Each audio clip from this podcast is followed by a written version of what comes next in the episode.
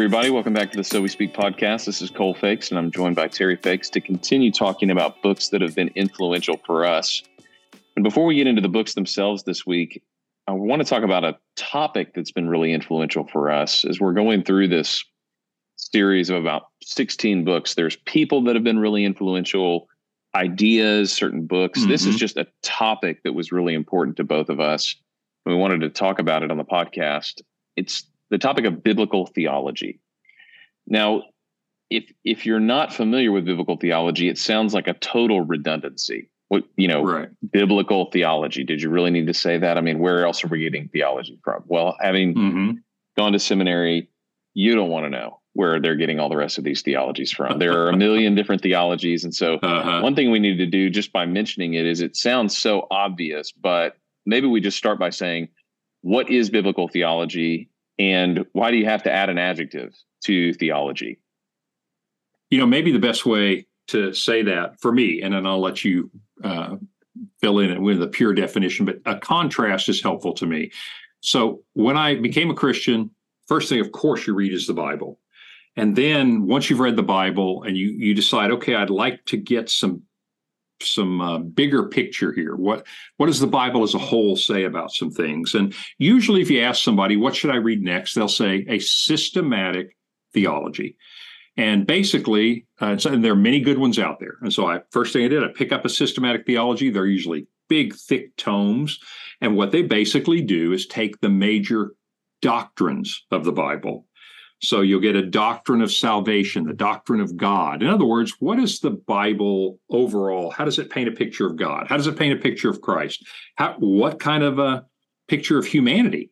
Like, are we born good? Are we born bad? You know, in other words, it's got a, a, a doctrine. And so it takes them by doctrine and then goes to the text and pulls out the biblical idea about that doctrine. Well, after that, I came across uh, some writers of biblical theology. And I thought, well, what is that? And I got into it and I realized, oh, this is a different way of approaching what the Bible has to say. Instead of breaking it up in doctrines, it looks at the biblical themes that run all through the Bible. Neither one of these are, are good or bad, they're both useful. But biblical theology focuses more on the recurring themes and ideas that run through the whole Bible. So that's my layman's definition of uh, the ways to think about those two kinds of theology, both useful, but very different in their approach.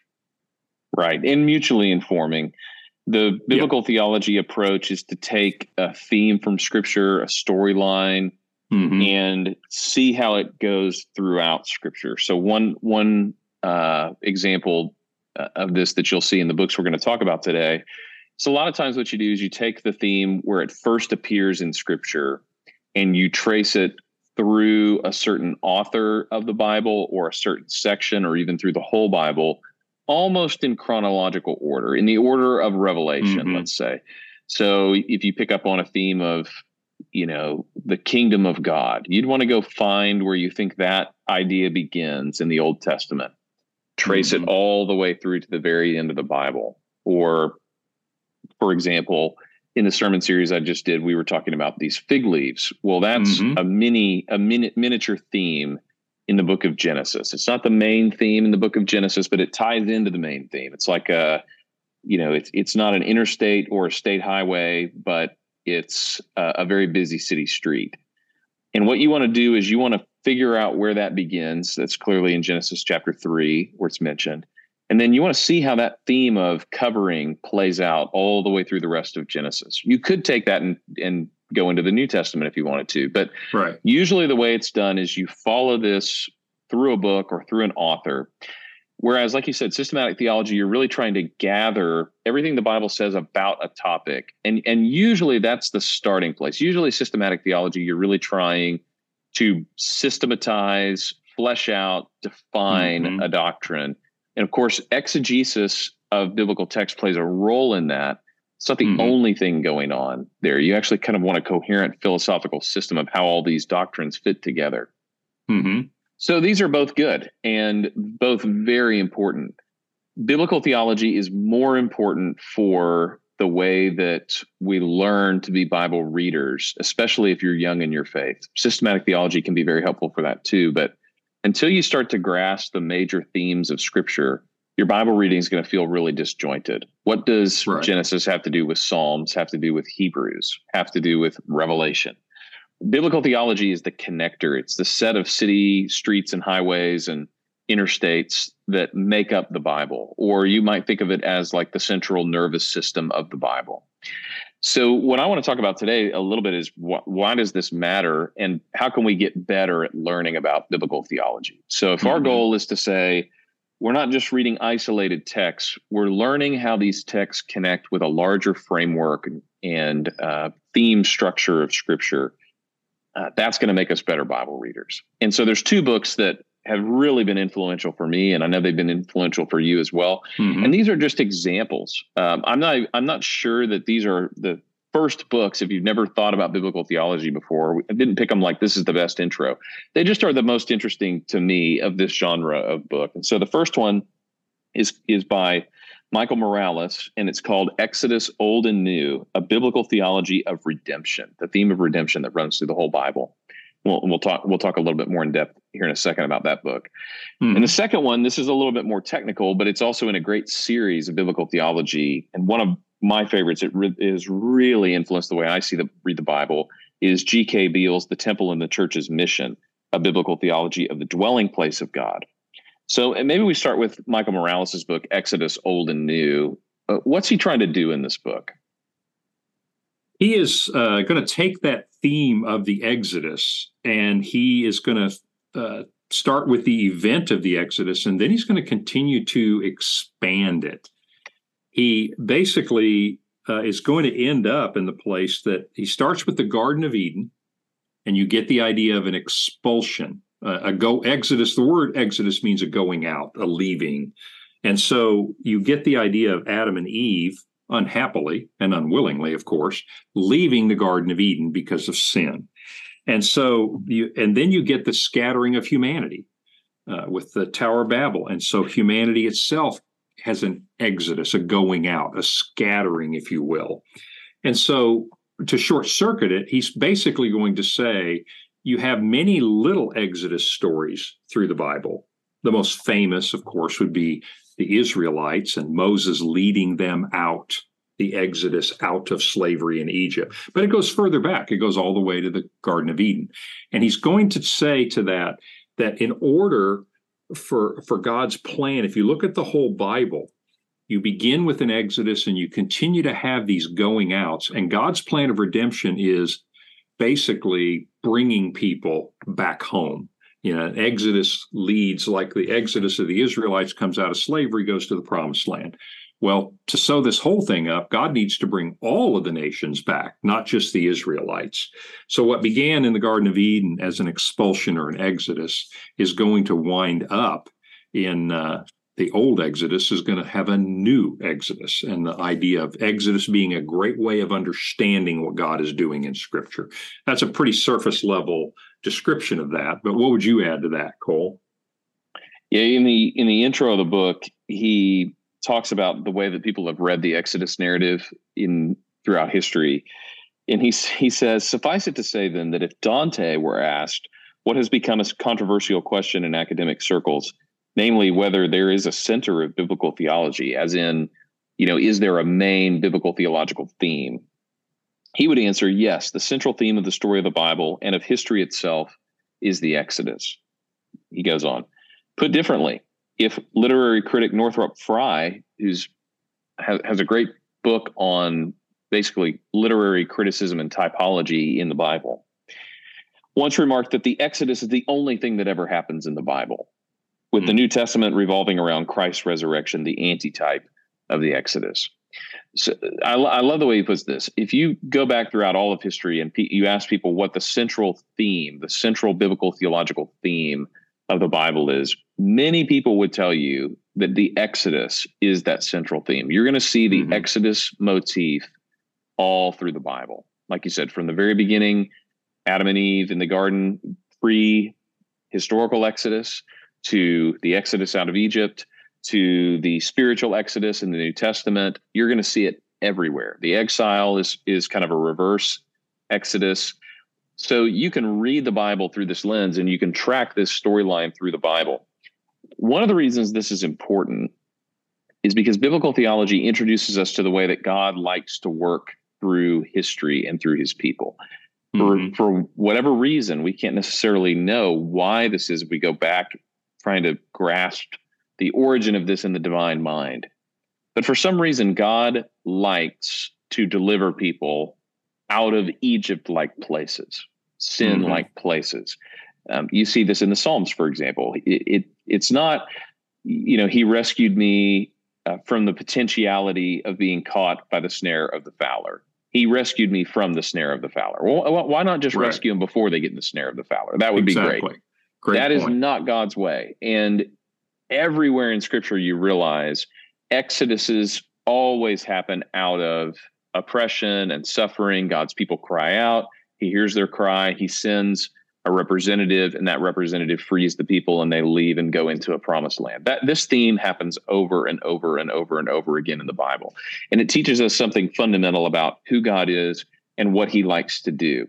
Now, that is a lens that, that we can then take and look at other things in the Bible. So you can see mm-hmm. exoduses start to happen in the Bible, and what's cool is sometimes you'll see the makings of an exodus and you'll know what's going to happen because it follows the theme and all of a sudden there's an exodus and that's mm-hmm. wonderful sometimes the importance of biblical theology is you have a pattern that you expect to happen and then something different happens which calls your attention to the fact that i should really pay attention to this because something slightly different is occurring so the pattern has changed right. so it alerts us to the storylines and the shapes of what's going on in scripture in a way that once you learn this one theme, you can see it play out throughout the rest of Scripture. That's really true. And the Exodus is core. And I give you a great example of how he expands this. The way I usually teach this, the way most people are familiar with the Exodus, is the kind of the core idea, which is the Israelites basically found themselves enslaved in Egypt through their own doing. They were free to leave, for a long time, but they didn't. They got comfortable, they stayed, and so they became slaves. And of course, God then sends Moses and he leads them out, an exodus out of slavery, go through the desert, you know, all that story, but they go into a promised land where they are free people serving God. And now you make the connection to the gospel. Here comes Jesus on a cosmic scale, leading humanity sold into sin and saying, Come follow me. I will lead you to a promised land out of the slavery of sin. That's a core idea. Actually, that's kind of a big idea, but Morales wants to make it even bigger. So that's the core. Well, now that you know that, you think, wait a minute, wait a minute. In the Garden of Eden, you have free people, Adam and Eve, communing with God, following God, face to face with God, quote, sell themselves into sin. All right. They sin, they're cast out, they they're in slavery, if you will, and all their descendants are going to be in slavery. But this time, not just to sin, to death. Mm-hmm. Death, as you've preached before, and I think you used this phrase because it stuck with me because I like it.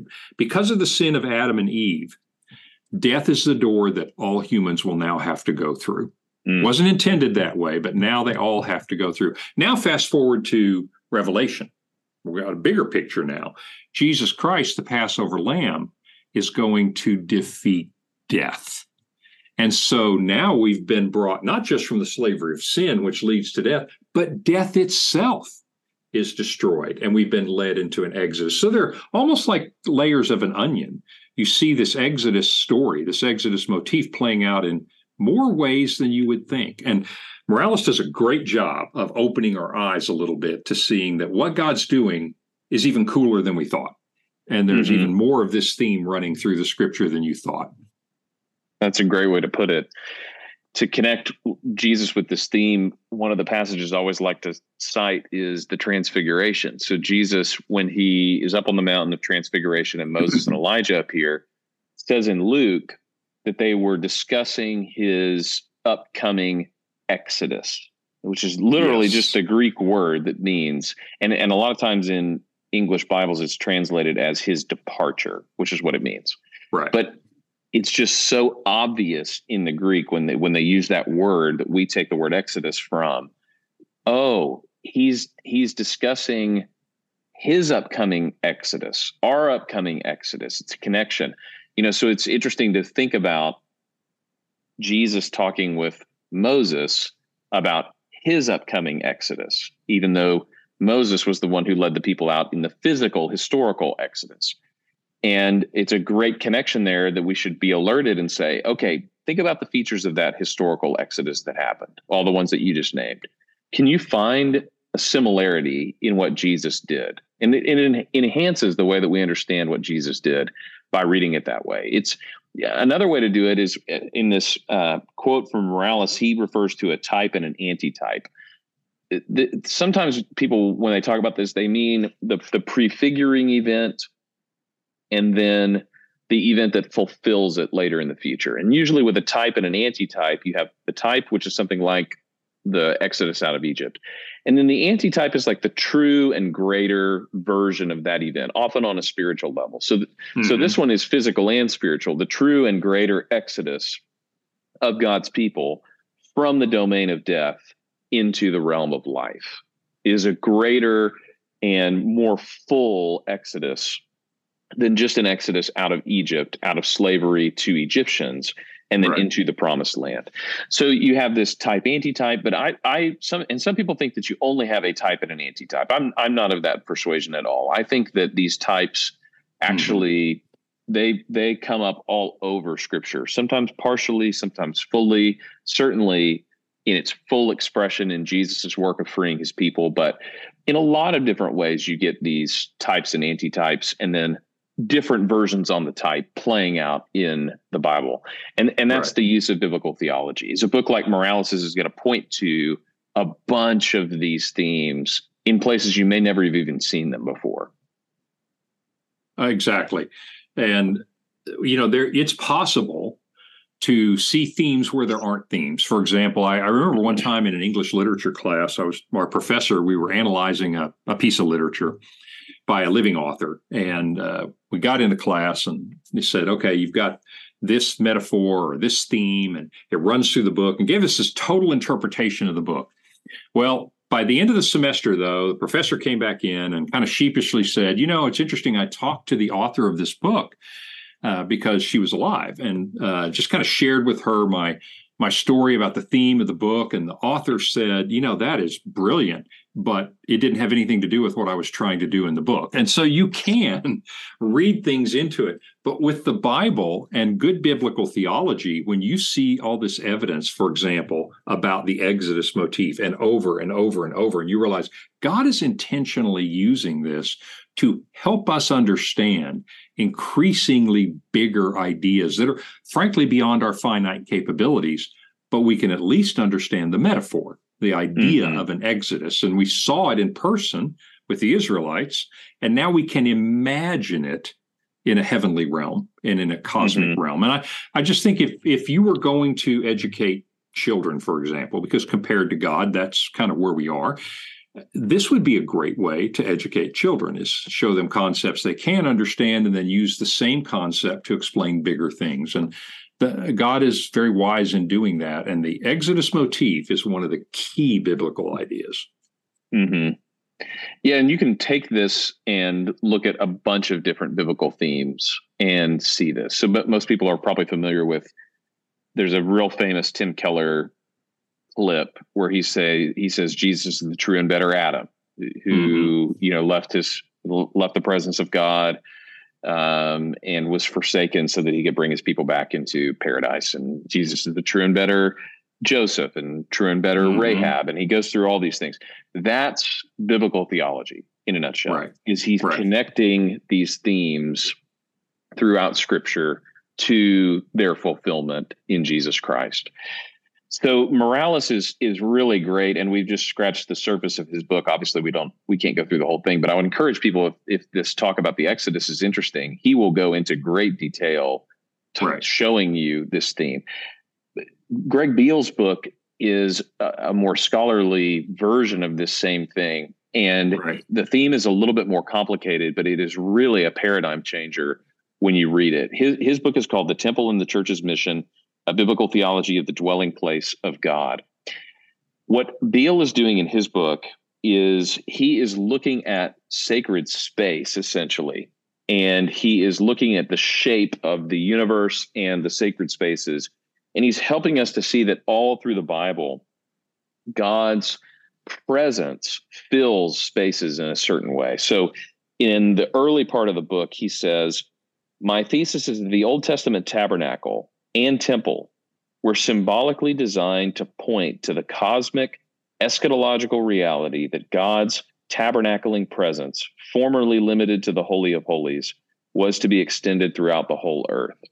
So, just by listening to that quote, you can tell that there's a little bit more scholarly treatment mm-hmm. of this topic. But let me go back and, and flesh a bit of this out.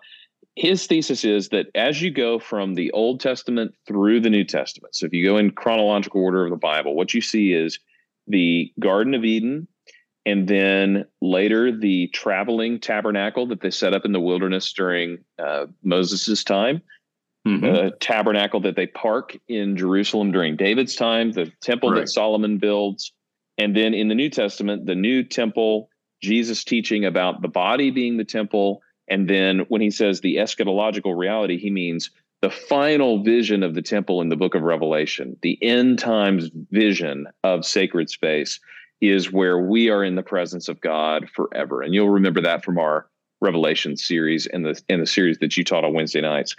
In the end, you you actually don't have a uh, you don't have a restriction of where God is anymore because He is present with His people everywhere. And so, all that to say, Beale's contention is these preceding tabernacle temple spaces are supposed to point us to the theme of God's expanding presence throughout the whole earth in the Bible. Now, once you put it that way, you can start to think about how this might inform the way you read scripture.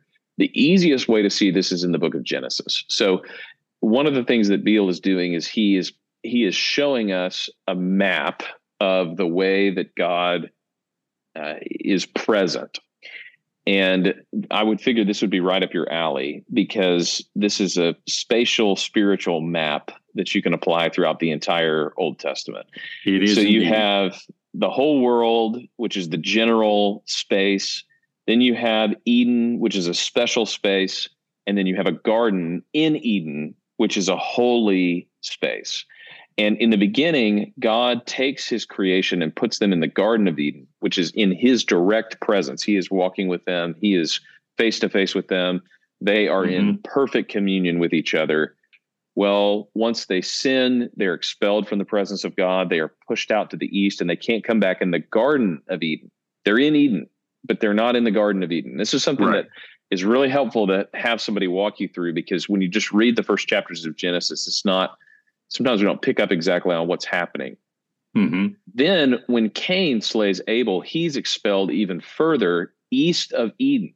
So now you've gone from the right. Garden of Eden out into Eden, out into the outer world, further from the presence of God. So that's not just a throwaway line when it says that Cain is expelled to east of Eden, away from the presence of God.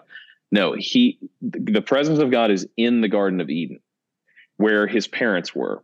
Then when they sinned, they were pushed outside of the presence of God, but you know, that flaming cherubim is right. still standing there. They know where it is. And then Cain is pushed out even further away from the presence of God. So you have people leaving the direct presence of God. And then for the rest of the Bible, you have God orchestrating sacred space in the exact same way. So in the temple, for example, you have mm-hmm. the world and then you have the outer court of the Gentiles. So the, the temple is a microcosm of the entire world. The outer court of the Gentiles, anybody could go in there. Then you go in and you have to wash, you have to be a Jew. Further in, you have to be a priest. And then you have the Holy of Holies, and only the high priest can go in there once a year because that is like the Garden of Eden. It is the place where God's glory and his name dwell. And what Beale is saying is, okay, so you have this spiritual geography of the of the universe. God's plan from the very beginning, from the from the Garden of Eden through the temple, all the way through Jesus Christ, and in fact, it's fulfilled in Jesus Christ, is that God had planned to start with his presence confined to the Garden of Eden or to the Holy of Holies. but then to expand out from there with his people to cover the whole earth. So in Jesus, this happens because the veil is torn in two, God's presence is out and among his people, and Jesus says, You are a temple of the Holy Spirit. Paul teaches that we all now are a dwelling place for God. The kingdom of God is in the midst of his people now. So everywhere we go, the presence of God is with us. We don't have to go to temples anymore. We don't have to go to the Holy of Holies anymore. We are filled with the Spirit of God like the Holy of Holies was, like the Garden of Eden was. And so now through us, God's presence is everywhere. Of course, He is omnipresent um, right. in in his in his attributes. He he is omnipresent because He's God. But His presence dwelling in us means now there is no more limitation uh, in terms of buildings or space. And when we finally reach heaven, his presence will be like it was in the Holy of Holies everywhere. All of heaven right. will be filled, and the new heavens and the new earth will be filled with the presence of God. And so Beale is helping us to see the Bible in light of this theme. Again, it's it's a little bit more technical, but once you start to think about it, you'll start to see it everywhere in Scripture. No, that's really good. That's a profound idea. The presence of God coming from openness in the Garden of Eden, a very small place in the Holy of Holies. In our era, a larger space, the kingdom of God within Christians, and then ultimately filling the whole universe in the book of revelation so this idea of the presence of god is it's worth we're going to move on because i want to move on to the next layer that he talks about but that is a powerful idea that for itself is worth meditating on for a few years you will see that through your life you'll see it through the scriptures everything he goes a, a little bit further he looks at Revelation chapter 21, verses 1 through 3. So I'm going to read chapter 21, 1 through 3. So we're not at the end of things. And listen to the three key ideas. And this is what I think tips him off to say, wait a minute, it's it is the presence of God, but there's actually a template happening here. So here's what Revelation 21 says. Then I saw a new heaven and a new earth. All right, that's key concept one. We think, oh, new heaven and new earth uh, old earth's all gone. This is the new creation. This is eternity, if you will. I'm just saying we tend to think of it as eternity. So I saw the new heaven and the new earth. And in verse two, and I saw the new Jerusalem coming down out of heaven with God prepared as a bride. And he's going to talk about the new Jerusalem is where God lives, we live. God is our light. And you think, oh, heaven, eternity, this presence with God. Verse three, and I heard a loud voice from the throne saying, Behold, the tabernacle of God is with man. He will tabernacle or dwell with them. So you look at that and you think, wait a minute. We got the idea of the tabernacle, which goes all the way back to the tent in Moses. And now all of a sudden, we've got this new Jerusalem where we're going to dwell. We've got, in fact, the whole new heavens and the new earth. And he realizes that those three things are essentially the same thing. And so near the end of the book, he'll say this, uh, and this is a little cryptic, but we'll decode it. Eschatology, these things at the end, heaven, eternity, not only recapitulates the protology of Eden, but escalates it.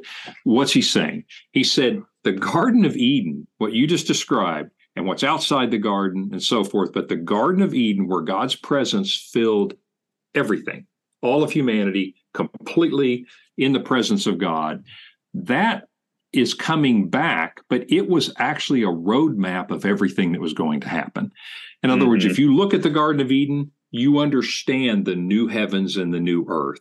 It's not just the presence of God, although that's powerful, but he also, I hate to use it as like a secret code or something, but there's a, a map, if you will, that he's been using over and over and over, whether it's the Garden of Eden, the tabernacle tent, the temple, the church, and finally the new heavens and the new earth. And that there's a mapping, if you will, of those ideas. And I just mm-hmm. think that's an interesting idea that I hadn't really fully thought through until I read this book.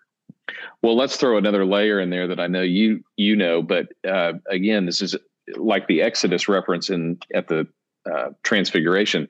It's a little bit harder to see unless you're reading it in the Greek the Gospel of John is really interested in this tabernacling presence. Of course, what you just read from Revelation, it makes sense because John is writing right. in Revelation and in John. But if you have the prologue of the Gospel of John, you think about in the beginning was the Word, the Word was with God, the Word was God. And then you get all the way down to, and the Word became flesh and tabernacled, tabernacled among amongst us. us. Yeah. Really interesting there to say, okay, so John is pointing our attention to this biblical theme from the very beginning. So his his opening in the Gospel of John echoes the opening of Genesis. He wants us to be thinking about what was happening at the beginning of Genesis. He's telling another look at the creation story. And then fast forward to Jesus, the incarnation, he became flesh and he tabernacled among us. This is the fulfillment of all Old Testament prophecy, or, and I love the way Beale puts this, it's just not the way we typically talk about it, the mm-hmm. protology of Genesis, which means the first things that set the pattern for everything else. The protology of Genesis has now been fulfilled, that he isn't just dwelling with Adam and Eve in, in Eden anymore.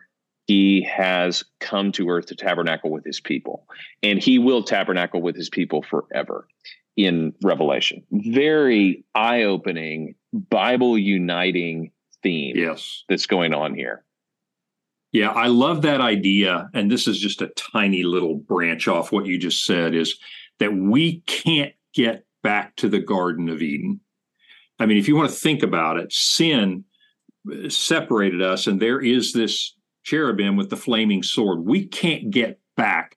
So if you want to think about what you just said in John, John said, and so the Holy of Holies, Eden, came to walk around amongst us.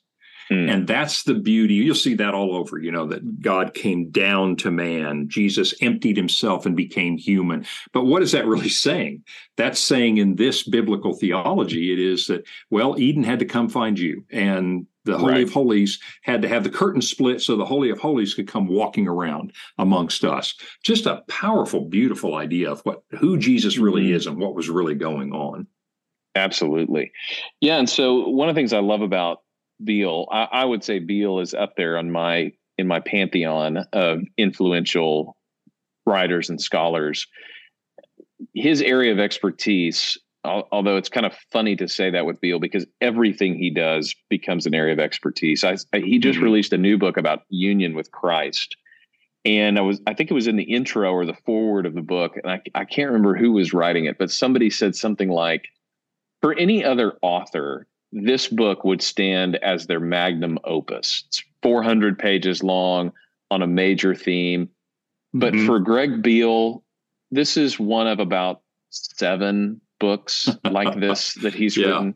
So he's he is voluminous. He can be tedious to read because he is mm-hmm. so good at getting into the details. He's so precise. Um, but that's really the nature of biblical theology. And so his ex, his area of expertise is tracing these themes, biblical theology, all the way through the Bible. He has written the technical commentary on Revelation for yeah. evangelicals. He has written a 1300 page New Testament theology, uh, but he's mm-hmm. most known for the New Testament use of the Old Testament, which is exactly what we're talking about here. How does the New Testament develop the ideas? How does how do we trace God's action in the world from the beginning all the way up through Jesus Christ? And so anytime you read Beale, you're going to get that. You're going to get the way that the New Testament writers were thinking about and seeing the connection with what happened before they were born in the Old Testament. Um, at the at the end of Beale's book, uh, "The Temple and the Church's Mission," he brings a practical aspect to this because there's definitely an element to some of the biblical theology of like, well, that's really cool, but you know, what uh-huh. does that uh-huh. have to do with anything? He says, how does the vision of the worldwide temple in Revelation 21 and 22 relate to Christians and their role in fulfilling the mission of the church?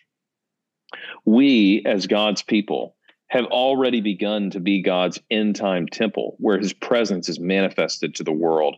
And we are to extend the boundaries of the new garden temple until Christ returns, when finally they will be expanded worldwide. So, actually, the mission mm-hmm. of the mm-hmm. people of God can be encapsulated in this theme by saying, evangelism, discipleship, sharing our faith, just walking around and doing what God calls us to do is part of the great expansion project of taking God's presence across the whole world. And like he says, we are actually, we have actually already begun to be God's end time temple because the Spirit is dwelling within us, like the presence of God dwelled in the Holy of Holies.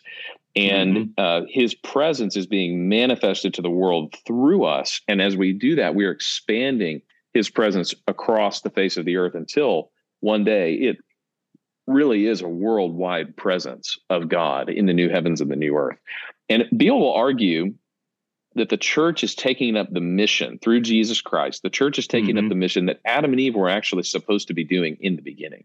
The Garden of Eden was not supposed to be just the Garden of Eden forever. It was supposed to expand right. to cover Eden exactly. and then the rest of the earth. And so now the church is actually fulfilling that mission that God had given to Adam and Eve. We call it the cultural mandate to work the garden and to keep it, to cultivate the earth through the spiritual reality and in the future, the physical reality of the presence of God dwelling in us.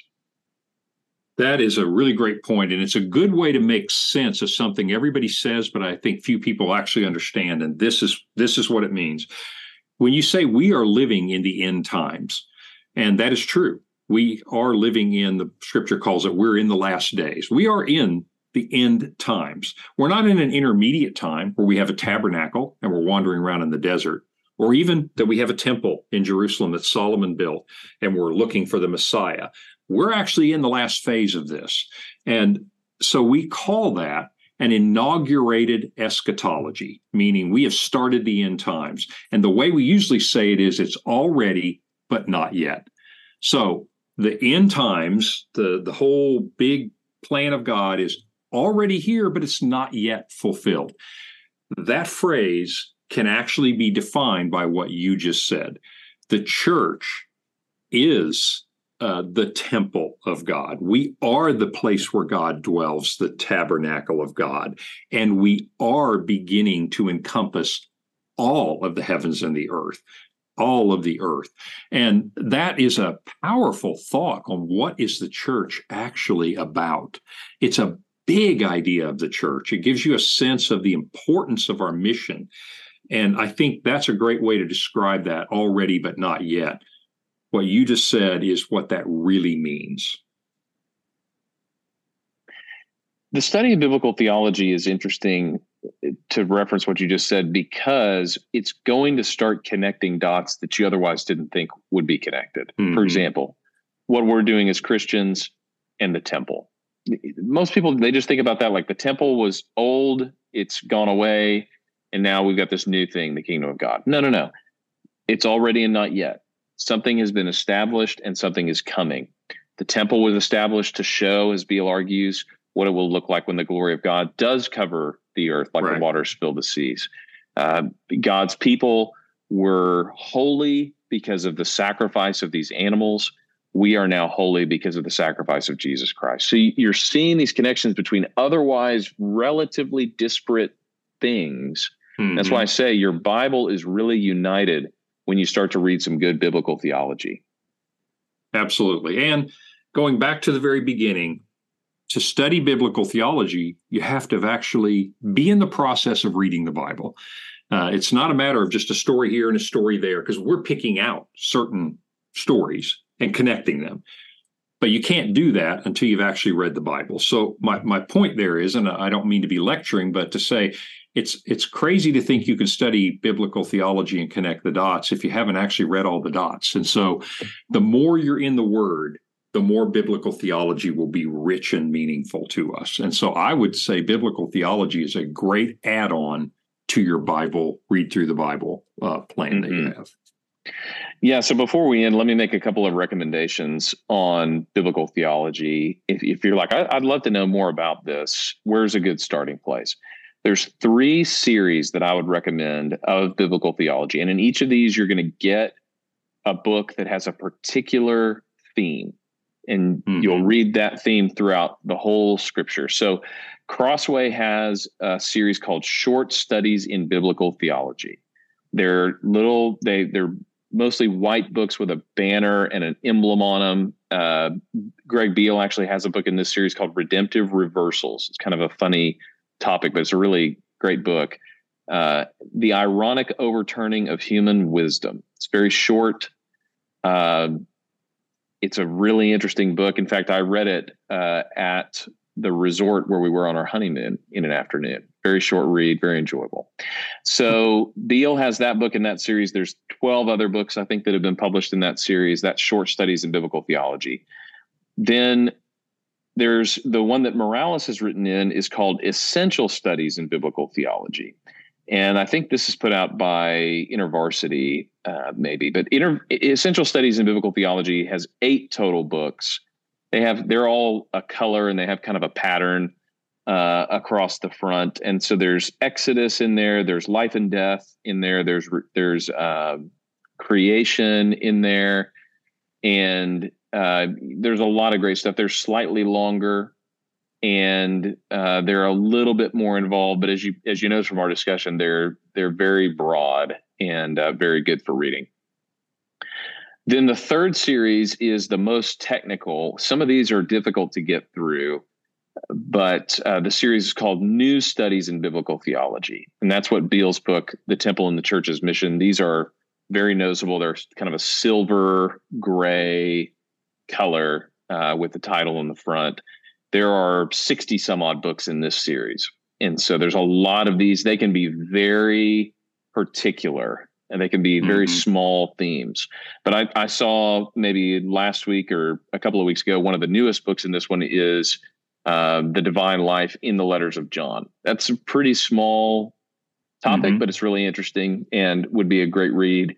Um, let's see, several months ago, I did a podcast with Sam Emadi about the Joseph story. And that book is in this series, uh, these new studies in biblical theology. And it's a biblical theology of the Joseph story and how it plays out through all of Scripture. And so if you want to learn more about that and you haven't heard that episode, go back and listen to that one. That's in this same series that Beale's book is in. So really, you have three options to start out. Um, combined, you know, you've got almost every biblical theme you could think of. If you got something that you're really interested in, uh, check one of these out. And I guarantee if you will read it with your Bible together, it will tie your Bible together like never before. Absolutely. And I, I, I would suggest, and I think you alluded to this, that while systematic theology and other niche approaches to theology are very useful, that once you've read your Bible and you've gotten to some level of, of just knowing a little bit about your Bible, I'd stick the toe in the water on biblical theology because it will do more to just connect the dots than than anything else.